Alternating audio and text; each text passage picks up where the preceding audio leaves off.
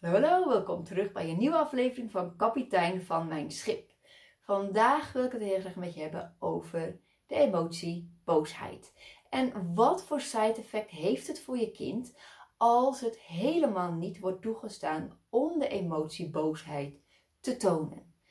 Want wat gebeurt er met jou als ouder als een kind boos wordt? Ben jij dan iemand die zegt: Stop, ik wil niet dat je boos wordt? En wordt elke vorm van boosheid uh, begrensd. En is het niet toegestane boosheid te tonen, heeft een negatief uh, effect op je kind. Eerst af, uh, als eerste is het goed om te weten waarom emotieboosheid ontstaat. De emotieboosheid ontstaat op het moment dat we gefrustreerd of gestrest zijn iemand over onze grenzen gaat. Dus eigenlijk is het heel gezond om voor onszelf op te komen. En als je niet hebt geleerd om dat op een constructieve manier te doen, om op jezelf, voor jezelf op te komen, moet de emotie er toch uit. En kan dat gebeuren door boosheid. Nou, als je kind boos wordt en uh, jij als ouder begrenst dat, is het mogelijk dat een kind die emoties binnenhoudt omdat het er niet uit mag. Um, en dat het kind depressief kan worden, dat het kind lusteloos kan worden, dat het kind um, minder interesse gaat tonen in zijn of haar omgeving, in wat er überhaupt gebeurt in, in het leven van het kind.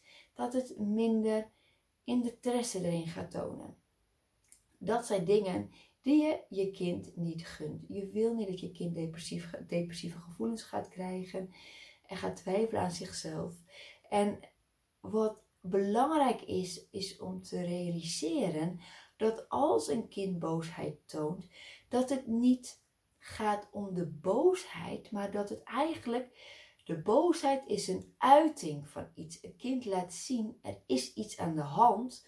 Iemand gaat over mijn grens en er gebeurt iets en ik weet niet hoe ik daarmee om moet gaan. Eigenlijk is het een roep om hulp. En um, als je dat gaat leren inzien, dat eigenlijk een roep is om hulp. En dat een kind eigenlijk hulp gezien wil worden en dat het ergens hulp bij nodig heeft om te leren ergens mee om te gaan, dan kan je er ook anders mee omgaan. Een ander effect is als je geen grens hebt daar ga ik een andere keer in de volgende video verder op in. Dat gaat anders worden te lang. Maar uh, dat heeft ook een nadelig effect. Dus geen grens heeft ook zeker een nadelig effect. Voor nu wil ik heel graag een voorbeeld geven over een situatie waarin de moeder merkte dat het kind heel erg boos werd. En uh, de workshop had gedaan en wist: oké, eigenlijk wil mijn kind iets tegen mij vertellen. Hoe ga ik hier nu uh, mee om? De situatie is dat het kind was dus aan het spelen met speelgoed en de moeder vraagt gewoon heel netjes: zou jij alsjeblieft uh, je spullen willen opruimen zodat we aan tafel kunnen gaan?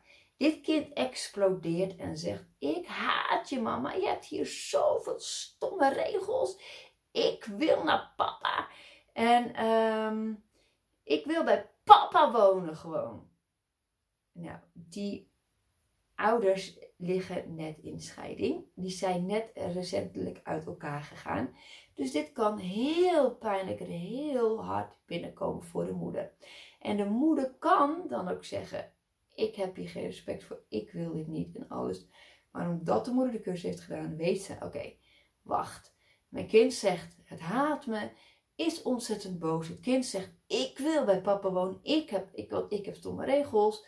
Er is hier iets aan de hand. Wacht. Even stap terug. De moeder krijgt voor elkaar, heel knap overigens, om tot tien te tellen. Diep adem te halen en zeggen: Oké, goed. Te denken: Ik ga eens uitzoeken wat hier aan de hand is.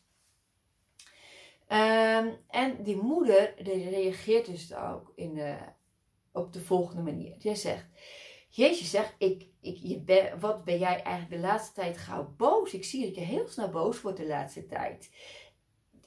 ik heb het idee dat er binnen flink wat aan de hand moet zijn. Je moet heel erg van streek zijn. Klopt dat?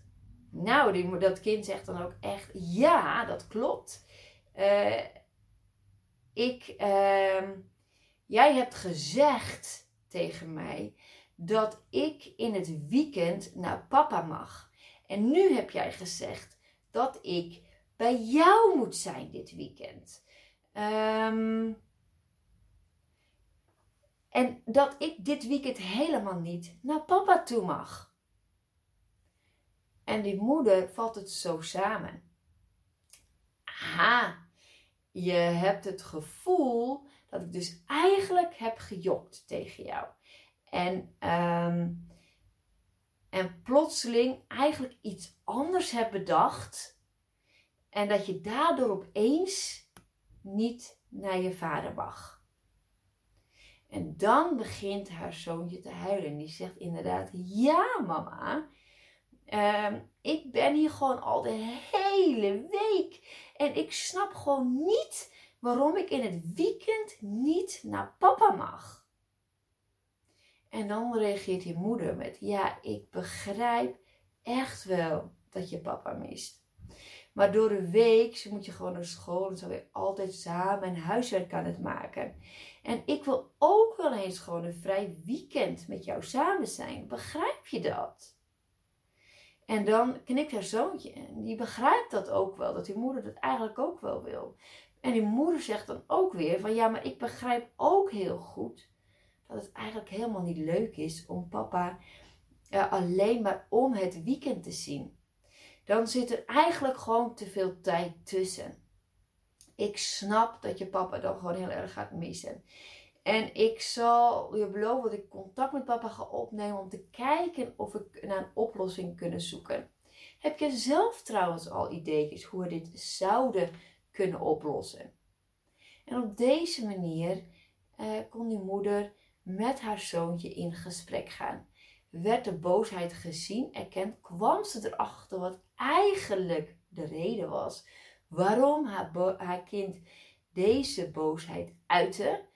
Het had het gevoel dat de moeder had gejokt en het gevoel. En eigenlijk was het allemaal omdat het gewoon de papa miste. En dat is een heel begrijpelijk gevoel.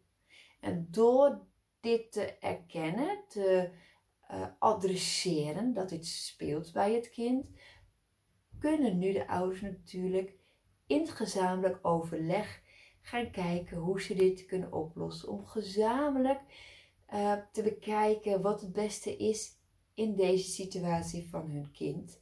En um, ja, daarin natuurlijk ook hun grenzen aan te geven. Want wat niet kan, kan niet. Maar daarin wel het gesprek open te gooien. En ook het kind ook erin te betrekken. Of dat zelf ook nog ideeën heeft. Dat de ouders er zelf in kunnen bedenken wat daarin wel kan en wat daarin niet kan. En dat ook terug kunnen geven bij hun kind. En um, ik denk dat dit een heel goed voorbeeld is om um, tot tien te tellen. En ik snap heel goed dat het niet altijd lukt.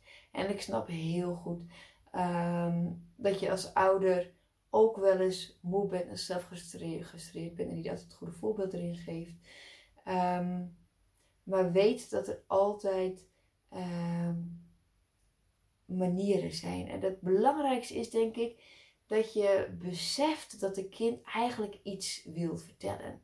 En door daarover in gesprek te gaan, uh, kun je je kind begeleiden en het oplossen en vertellen dat het oké is om boosheid te voelen, maar dat je het ook leert door erover te praten dat het ook de dingen kunt oplossen.